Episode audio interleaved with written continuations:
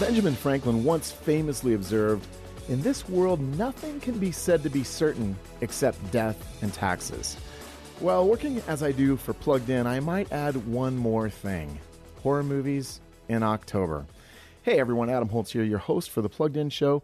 Focus on the family's weekly conversation about entertainment, pop culture, and technology. Thanks for joining us today. Yeah, the coronavirus has pushed back a few, like Halloween kills. Looks like Michael Myers will have to wait another year to put that freaky mask on again. But Netflix is spending October airing horror movies from all over the world, including Fright Fest from Russia, France, Spain, Great Britain, Germany, and Poland. Oh my. Not to be outdone, the horror production company Blumhouse is dropping four flicks on Amazon this month Black Box, The Lie, Nocturne, and Evil Eye, several of which you'll find detailed reviews of at pluggedin.com. Yeah, it turns out not even a global pandemic is enough to scare this genre off, which begs a simple but interesting question Why do people like horror movies? Year after year, they remain one of Hollywood's predictably consistent moneymakers, whether we're talking slashers or psychological thrillers, supernatural tales, or famously scary reboots from the past. And I'm looking at you, Michael Myers, on that one. And that's what we're going to be talking about today. Joining me for our conversation are Jonathan McKee. Emily Clark. And Paul Asay. Well, I think this will be a fun question to kick off our conversation. What was the first horror movie you ever saw, and how did it affect you? Ooh, great question. All right. Thank so you for the affirmation and the question. I'm I'm going to go right off script, right at the very top, I and know. say, Shocker. yeah, because the first horror movie I saw, I, I was I was on a date, and it wasn't that. I was more concerned with the date. Was the date more actual- horrific than the movie? we won't we won't get into that. We won't get into that. But That's I- another podcast for another That's time. exactly right. But I do remember when I was about five or six years old, my uh, parents gave my grandma a recording, a, a- an actual album of old Shadow programs, the the old radio dramas, which mm-hmm. were oh, super okay. super Like creepy. the shadow knows. Exactly. Only the shadow knows. So we listened to that, and I was I was sitting around listening to it. And in one of the programs had this mirror. Some person bought a mirror that could show the person who was about to die next. Like if you looked in the mirror, you would see the person who was about to die next. Kind of freaky. That night, when we were staying over at my grandma's, I had this bedroom all to myself, and there was a mirror right at the foot of the bed. And ah. above the bed, there was a picture of my grandma's grandma, one of those sepia tone photos that had the eyes that sort of move with you. Did it go full Harry, Harry Potter and start It- talking to you? freaked me out. And this is honest to goodness the truth. I did not sleep in a bedroom with a mirror in it until I was in college, and I could not physically take the mirror off the wall. I love that story. I mean, I, I'm sorry for your trauma, but it's a great story.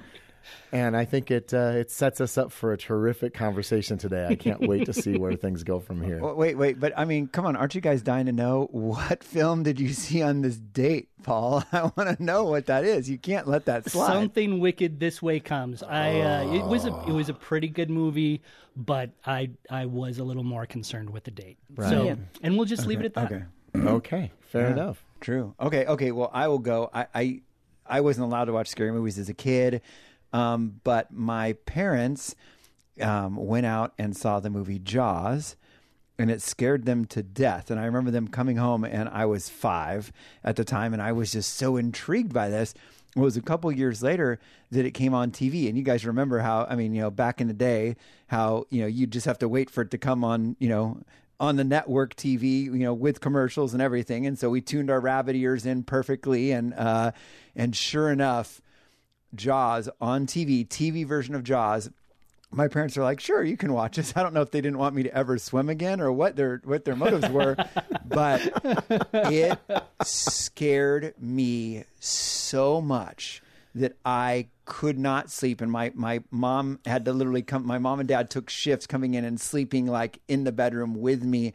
I I could swear I, I saw a fin coming through the What, carpet in your you know? bedroom? In my- in your carpet? Yeah, yeah, yeah. Literally, I, I just, I was, I was terrified. Yeah, they came out of the mirror, Paul. yeah, yeah, yeah, yeah. That's a, that's that's a lot more unrealistic than eyes following you around out of a or seeing grandma in a mirror or whatever. But but uh, but no, no. It was it just was terrifying. I mean, because the suspense, and it's funny because still to this day, it's probably one of my favorite films. I mean, I can I can recite the Quint speech. Don't get me started. But yeah, I, I love No, it. we won't. It's just we won't. But, we don't but, have that uh, kind of time. Yeah, no, it was. But it is a great speech. oh, scared me to death. Emily, Yeah. Um, well, clearly the Clark parents were better than your guys' parents.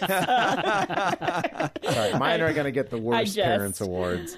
I just. Um, so I don't know if it's because I had older sisters and was somehow protected from the realm of horror movies until I was a little bit older. Um, somehow I knew that I didn't like horror movies though, and I wouldn't watch them.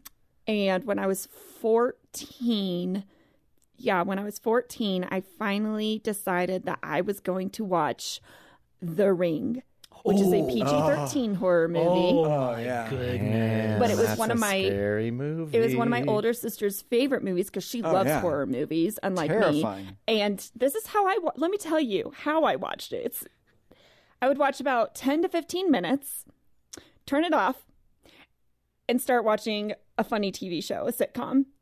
And I'd watch two or three episodes of that, and then I'd go back and watch the next ten to fifteen minutes. And then, like, go check the bathtub It just to make sure there's me- nothing crawling out of it. it legit took me about three days to finally get through that movie and because you know i still had to like go to school and eat and do everything else in between i mean it just took forever but it worked because i did not have nightmares and well I say I didn't have nightmares. I don't think I had nightmares. I was still a little freaked out. Yes, I, you know, checking the bathtub. We should. Do we need to ask your sister if you went and crawled into bed with her? And, Oh, I definitely didn't. No. Yeah, okay. No, no. But uh but yeah, that's that's and that's how I actually continued to watch horror movies through college. It wasn't until after college that I finally was like, you know what, I'm gonna like sit down and actually watch a scary movie without being a big baby about it. so yeah. and All right. It I was, don't it was really- a- The Ring. That was a scary yeah, movie. that's a that's a terrifying that's a introduction movie. to scary and, and, a, movies. and Hey. a great and a great mystery too, kind of almost like an Alfred Hitchcock kind of way. I mean, it was it was. I mean, it's based off of Ringu, and Ringu is actually I think even scarier. But Yeah. it's because oh it's in gosh. Japanese and you can't understand it. It- it- yeah, Japanese horror films are not a joke. I've seen one and I was terrified. yeah, no, we might scary circle stuff. back to this Japanese horror films conversation later, but I actually want to share my one and a half answers. So my first answer is my father. God bless my father, Dad. I'm sorry. I'm. I got to throw you under the bus right here. I think it was 1976 or 77. My dad and I had a dad and son day out, and he took me to see Spawn of the Slithis. Of the what? The Slithis, exactly. starring Charlton Heston. Right. Spawn of the Slithis. And it it was as bad as it sounds. I mean, it's like Black Lagoon exploitation movie, right? It basically was Creature from the Black Lagoon, only way nastier. And I still have images in my head that are never coming out um, from that one. But like you and like Jonathan, I have to share mine. When I was, I think, five or six, there was this movie called Bigfoot the Mysterious Monster that uh, it was a documentary. And if you could see me right now, you would see me putting air, Air quotes. quotes. around documentary about people's experiences of Bigfoot. And it had one of those famous old guys from the 70s narrating it. Peter somebody, I think. Anyway, uh, um, there's a scene in the commercial, the trailer, of this couple sitting on a couch, and these two hairy arms come through the picture window behind them and grab them.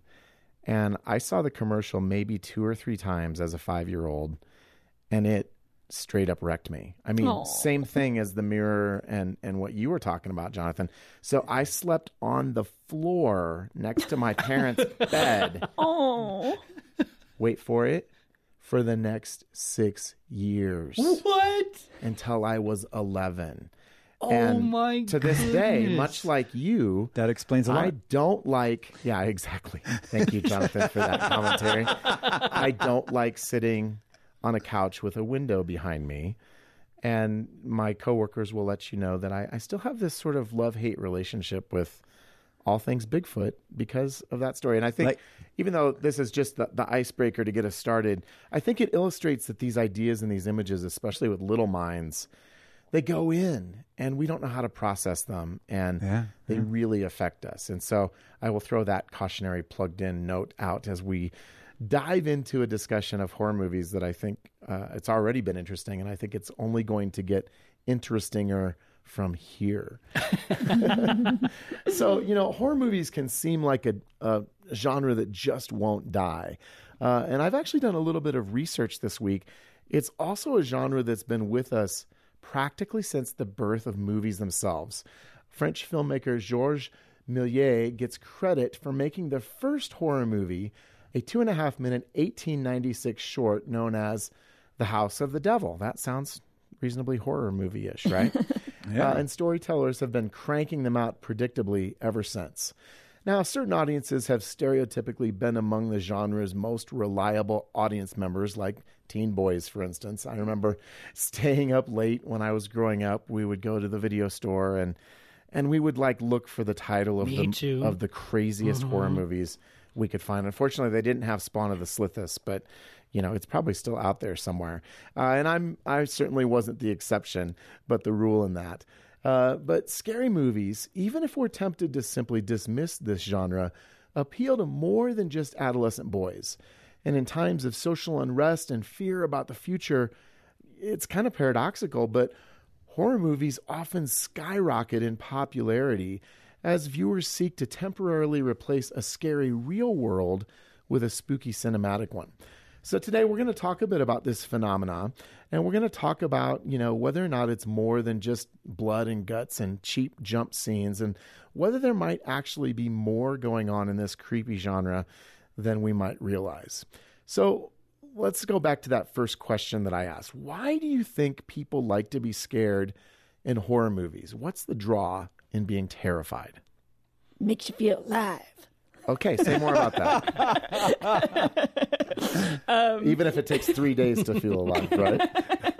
Yeah, no. Uh, I think what it is, it, it's kind of like when you go to an amusement park and you get on the biggest, fastest ride. You get that adrenaline Yeah, rush, and you're just like, you're hanging on by like you know these really shoddy made constructions. like you, you're a bolt away from death. if we're being really honest. It's true. It's true. you are a loose screw away from death. But um but no, I think that when you watch a horror movie, it does. It gets your adrenaline going, it gets your heart beating, and I think people feel alive when they watch it. I don't. I feel like You feel dead? yeah, I feel like my heart is not supposed to be beating that fast unless Yes. I'm running for my life. But yeah. Oh, I, I totally agree, and that's hilarious. I love that. A bolt away from death. That is awesome. you gotta love carnies. But um, the, uh, you know, I felt the same way. Like when I was a kid, and my dad would always tell these scary stories around the campfire, and every year he would tell this one story called Thump Slush, and it was the sound of they oh, I heard like it already. Thump, that explains a lot about you. Yeah, yeah, exactly. and he would make these sounds. He's all thump, slush of something like outside that was thumping around and stuff. And we'd be like, tell thump, slush again, tell thump, you know, because for some reason it was like, it was so fun to hear these. So I don't even know what it is of us, but people, I think they like to maybe huddle together, shivering, and then scream, and whether it's fear or delight, I don't even know. But yeah, people love to be scared. I also think it sort of empowers you in a curious sort of way. You know, as as you were mentioning at the top of of this thing that we're doing, um, I think that that we live in a really scary world as it is, hmm. and when you feel like you're out of control, you, you don't have much control over the real world and and its many many scary issues. When you see something on screen that is frightening, but you see someone overcome it somehow, that gives you a feeling of empowerment. And and because so many horror movies are sort of metaphorical, they deal with real world problems in sort of a an askew sort of way. Um, I think it can give you sort of a sense that that you can process some of those things that you're scared of too, And you can survive them and come and out you the can other survive side. them exactly. Well, that overcoming, Paul, I think you really hit on something there because I know for me, one of the reasons I've actually really enjoyed the zombie genre, which is honestly a lot of really stupid films, but there's some, but but there's something about you know survival, and I think one of the reasons The Walking Dead became so popular wasn't necessarily because of like gore or whatever, which a lot of people would attribute to the you know to the series. I think it's because a lot of people are thinking, "What would I do in that situation?" And I think Right. that's where 100%. sometimes Yep. shows like that or movies like this can you know be really fun to watch as a family and kind of go, "What would you do in that situation?" I think you could really engage in some very good, meaningful conversation. I'm going to bounce off of that because, Jonathan, my family has actually it, it basically envisioned that exact scenario where it's like, okay, so zombie apocalypse. Who's doing what? Dad can fly helicopters. Mom's a nurse. sister's a midwife.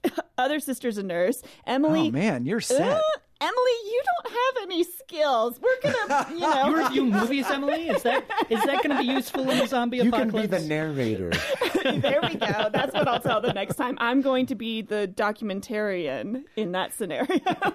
I'm going to make sure that our story lives on. No, but um I think it's interesting that you guys talk about overcoming things in these types of movies because when I watch these movies, I'm generally like, yes, a character typically does survive to the end, but typically that's only after everybody else has died. So for me, I'm sitting there and I'm like, everybody could have lived if you guys wouldn't have split up. Yeah. Who splits up? Don't go into that basement. Don't that's dumb. up. Don't do don't not go in there. yes do not go in there so for me i'm just kind of like you know we y'all could have overcome if you had just you know been a little smarter You actually hit on something that I think is another attraction for the horror movies, the "don't go in there" phenomenon, and and I think that, that that's one of the things about horror movies that that is oddly um, heartening.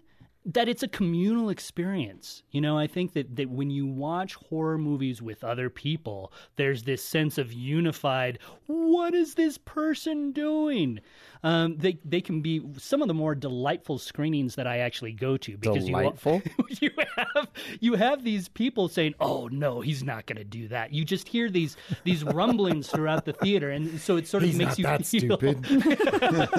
it's But it's a, he is. it's a much different experience when you're watching it by yourself. right. It's scarier. It It is is. because you don't have the uh, the encouragement of others, of, of community, we might say. Well, Paul, you touched on this next question a little bit, but I want to flesh it out a little bit more. oh gosh What have sociologists and, and people, other ologists who study this sort of thing, what have they said about the correlation between the popularity of horror going up during tough times? Because that's been something that we've seen for decades, and, and people have studied that and thought about it. So let's talk about that for just a minute. How are those two things connected? It's a fascinating uh, correlation. I think because you really do see that throughout history. You, you, all the all the huge universal movie monsters, Dracula, Frankenstein, The Mummy, they came out during the Great Depression. The first Yeah. wave of great horror movies came out uh, in Germany right after World War One. You have these these horror movie staples that come in times of crisis, and again, I think it comes back to the idea, and I think sociologists would would back me up on this: the idea that when the real world is so scary and so unmanageable, the movies that we see can help sort of distill some of that fear down to a screen. Yeah. and in so doing makes it a little more manageable. And i think that there's a certain form of escape. I mean i- it's interesting because when you think about the, the the universal movie monsters there's an escapism there. When you look at some of the movies from the 1950s Godzilla was talking about atomic warfare. Invasion of the Body Snatchers was talking about conformity. You have all these And alien communism, too, and, right? And, and communism, and you mm-hmm. have you have these these alien invasion movies that reflect that sort of red that red menace fear, if you will. So they allow us to process some of those emotions as well. Hmm. It's funny how a lot of these films sometimes will actually even have. I talked about how Jaws had that the Quint speech. It's the one moment in the film where everybody's sitting around and there's this this engaging conversation where you know they're hearing him you know share this story and they're getting down to the deep essence of who he is and who he's become. Um, in one of my favorite scary movies, Signs, which is an M Night Shyamalan film. Uh, he and I, I, know I probably didn't say his last name right, but that's how I always say it, and I love him as a director. Um, Signs, of course, you know, you know Mel Gibson, Joaquin Phoenix, um, one of the Culkin kids. I think it's Rory.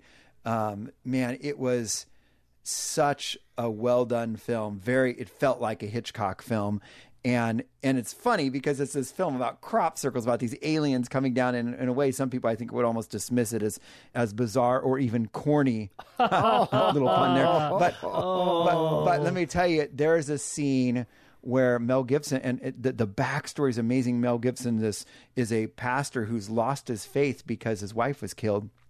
And his brother Joaquin Phoenix is living with him helping raise the kids. And um, they sit down on the couch and they have this moment where they're talking about is there anything else out there and they really talk about the theory of basically is god there and it was one of the best conversations on film. I mean, it was just this great conversation. And it's one of those ones that, I mean, I've even used in youth ministry circles. I will show that scene and then I'll ask, so is there something else out there? And it always stimulates good discussion. And I think a lot of films do that. They they have moments like that that really make you think because when you're in crisis, sometimes you do ask those big questions in life. Yeah, and I think that's absolutely right, Jonathan. One of the things that that draws me, if you will, to to this genre in some ways is that it allows you to tack tackle huge problems, uh, good and evil, right yeah, and wrong, yeah. uh, what you do in a crisis. And I think a lot of them have this spiritual nugget, like signs, like you were pointing out, um, that that can be strangely in in sort of this dark genre that we're talking about can be strangely encouraging. Now, Paul, you've seen a couple of those movies in the last few years. Are there any that stand out? Not necessarily as plugged in said this is an awesome movie to go see with your family, mm-hmm. but movies that have had that kind of spiritual nugget in them that you've maybe even been surprised at how strongly it resonated with you? You know, the movie that pops into to my mind would probably be The Conjuring. Yeah. Which is a terrifying movie. It's rated R primarily just because it's so scary. Stuff right? gets conjured. Stuff gets conjured. And it and it's a very supernatural it's a possession movie where this family is being attacked by by these supernatural forces, these very evil forces. And that's that's super problematic, of course, for a lot of people. Especially the people in the movie. Especially the people in the movie. But when you watch the movie, there's this sense of.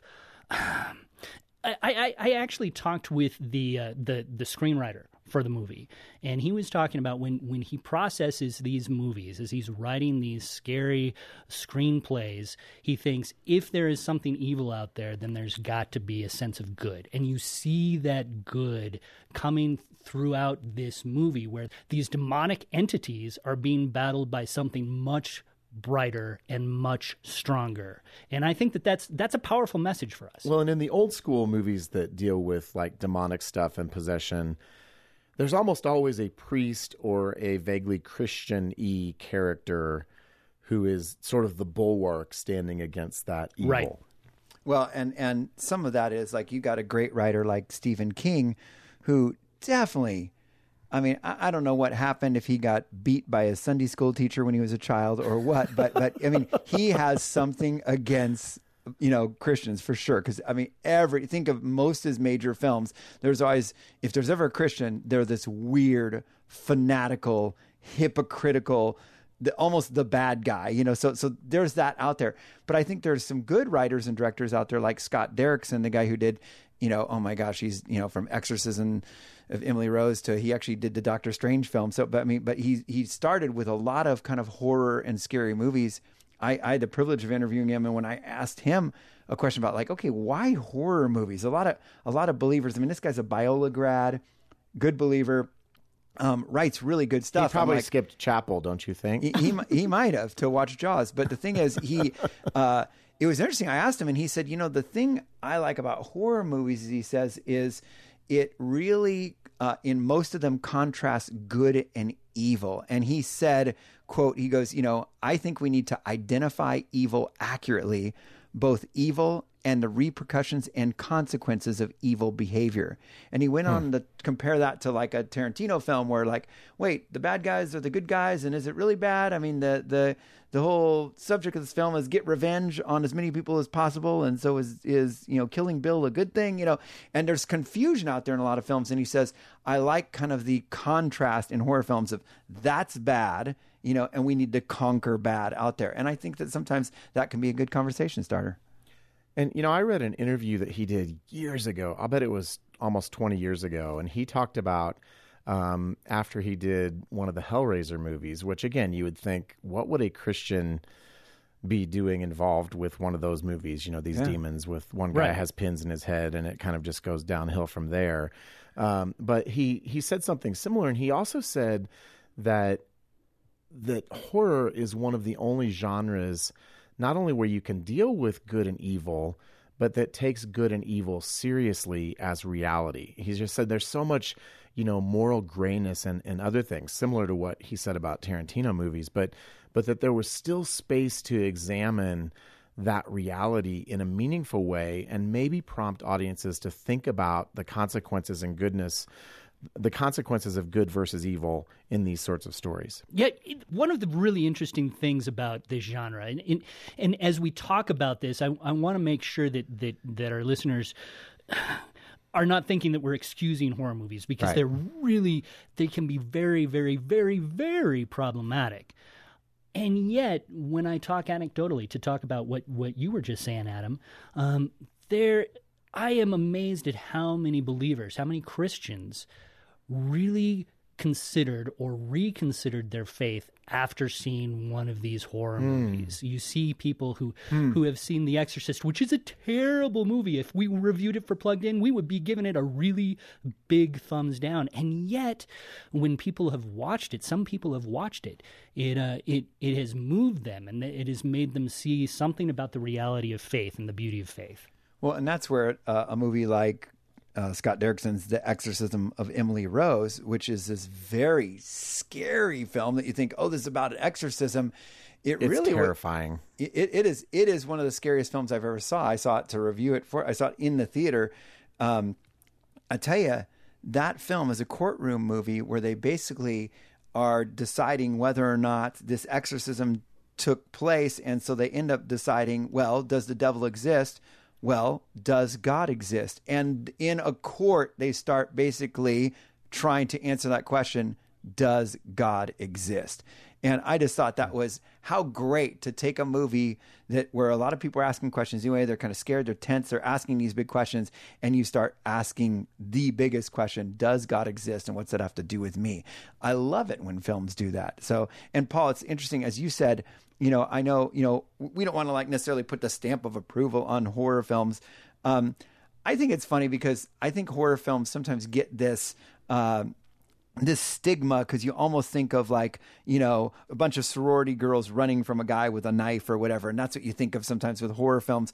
I think there's some really good i, I even like to use the term scary films because um, like when you think of some of the hitchcock films out there or you think of films like signs like i mentioned or i tell you ghost in the darkness the true story about the two lions i mean there's films like that that I think are phenomenal. And I would have no problem watching with my kids whatsoever. Really good films. Uh, I Am Legend with Will with uh, Will Smith. Uh, even probably The Sixth Sense, although that might get to a little bit of wait, the guy's dead, but he's alive. Um, the wait, did I just give a spoiler? uh, the uh, you know, I mean, these are good. Thank these you, Are, Jonathan. yes, exactly. But these are films I would, without hesitation, watch with my family. Yeah, I think that when I watch horror movies like that, what I'm really thinking is because I, in case you couldn't tell, I hate horror movies. I do not willingly watch them. I usually watch them because somebody else is making me watch them. And as an adult, I'm still, I won't watch a horror movie by myself. I have had to watch a couple of horror movies by myself for Plugged In, which is an experience because I've literally been sitting in the theater where it's just me literally just me in this big, huge, dark theater. Someone could be in the row behind you. No, and because be- I always sit in the very back row. Well, I mean, they could come through the wall. Well, exactly. I mean- Wait, but no, when I watch horror movies, what I think is I'm really glad that I'm a Christian and I'm really glad that I can feel like the Holy Spirit like within me and just like God covering me when I watch movies like that because admittedly when I eh, eh, especially the movies that tend to be a little more demonic and dealing with possession and things like that all I can think is thank God I know Jesus because otherwise this would really freak me out. I would literally be terrified. If I was a non Christian, I would be terrified of going to see a horror movie and then leaving because I'd be thinking, oh my goodness, a demon's going to possess me at any moment. I don't think that way as a Christian because of the Holy Spirit, but it's it's very it, it- it's almost like I don't feel like a horror movie made me question my faith, but it definitely every time I see one, I'm definitely like, yep, I'm definitely a Christian. Yeah, you know, I I, I got to admit, uh, a confession. I don't even watch the demonic horror movies. The only one I probably have seen is Exorcism Emily Rose. I did that review, and I knew it was a Biola grad Christian guy who wrote it, and they end up asking these big questions. But even that, I just man, I tell you, I.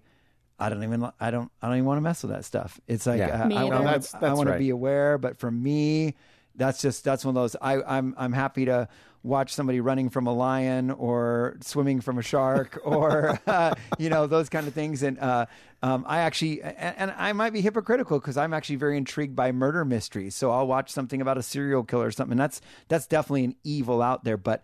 I just don't. I don't. I just don't like messing with the devil stuff too much at all. Well, and I think that's a that's a great segue. Just as a reminder that um, we've been talking about some of the the positive or potentially redemptive or spiritual elements in these movies, but this genre is still oftentimes exactly what you think it is, which is violent stories.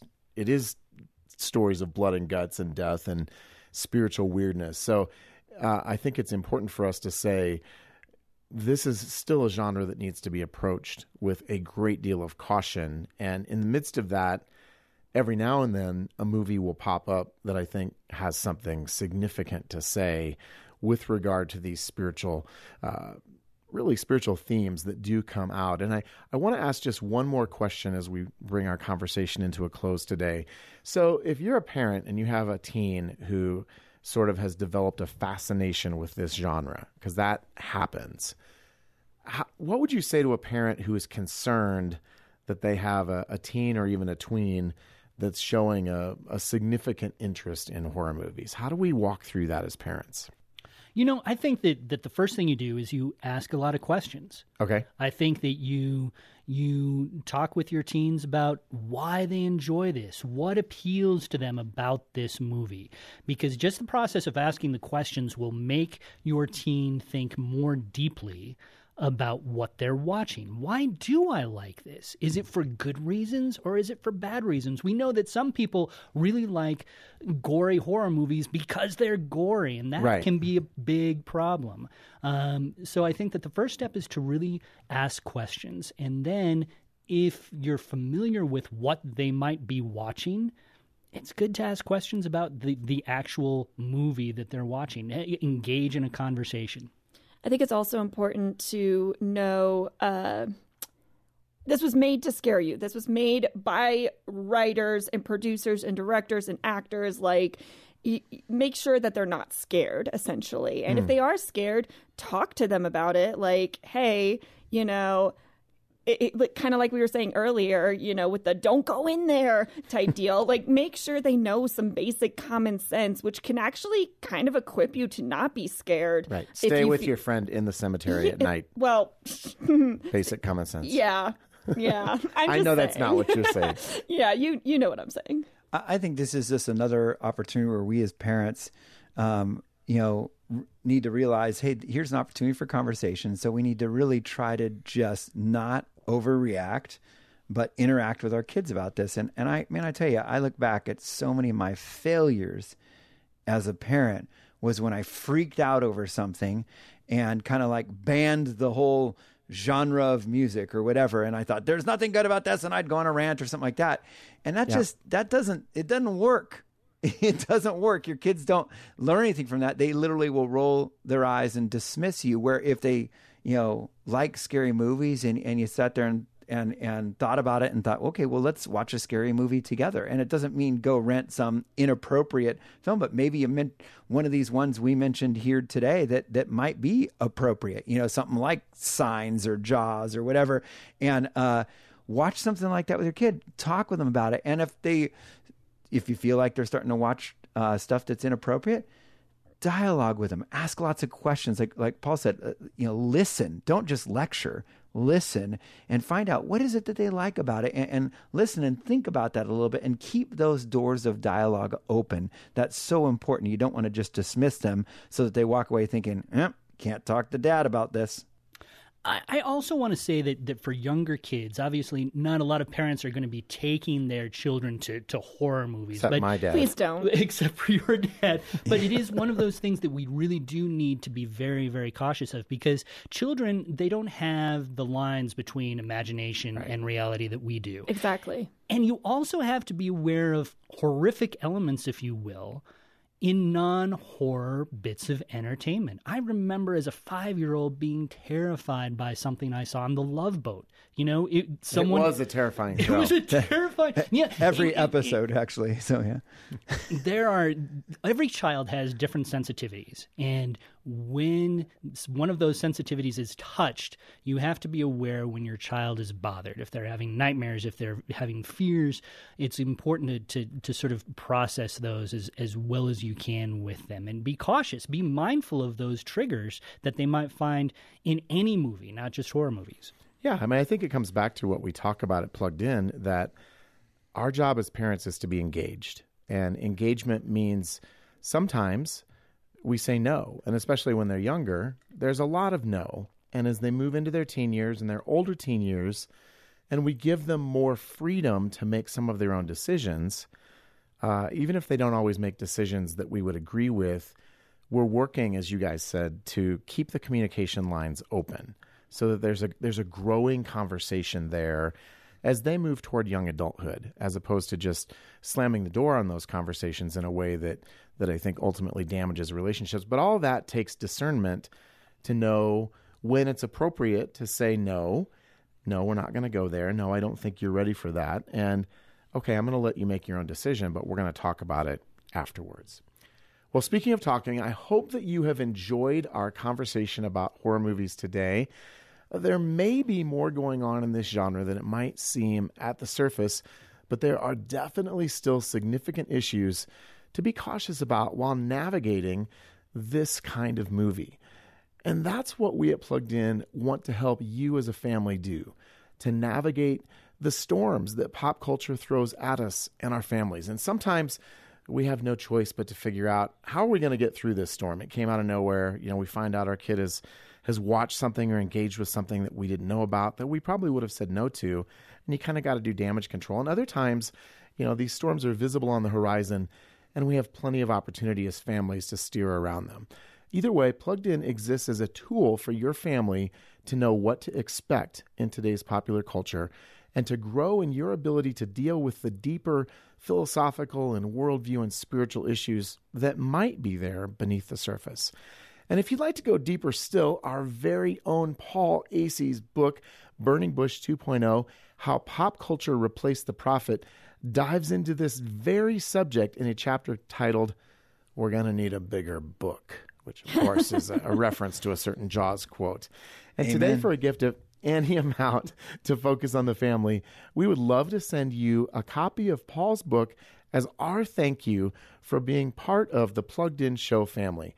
Just follow the link on the episode page to our blog entry on this podcast, where you'll also find links to everything else we've talked about on today's show. And we want to just say again, we have updated our user experience. So each week we're going to be publishing a blog post that sort of gives you a thumbnail sketch of the episode, as well as capturing all of those links that might help you go deeper with the topics that we talk about each week. Well, on behalf of our esteemed Plugged In team, I want to say thanks so much for listening today. And we look forward to connecting with you again next week for another episode of The Plugged In Show.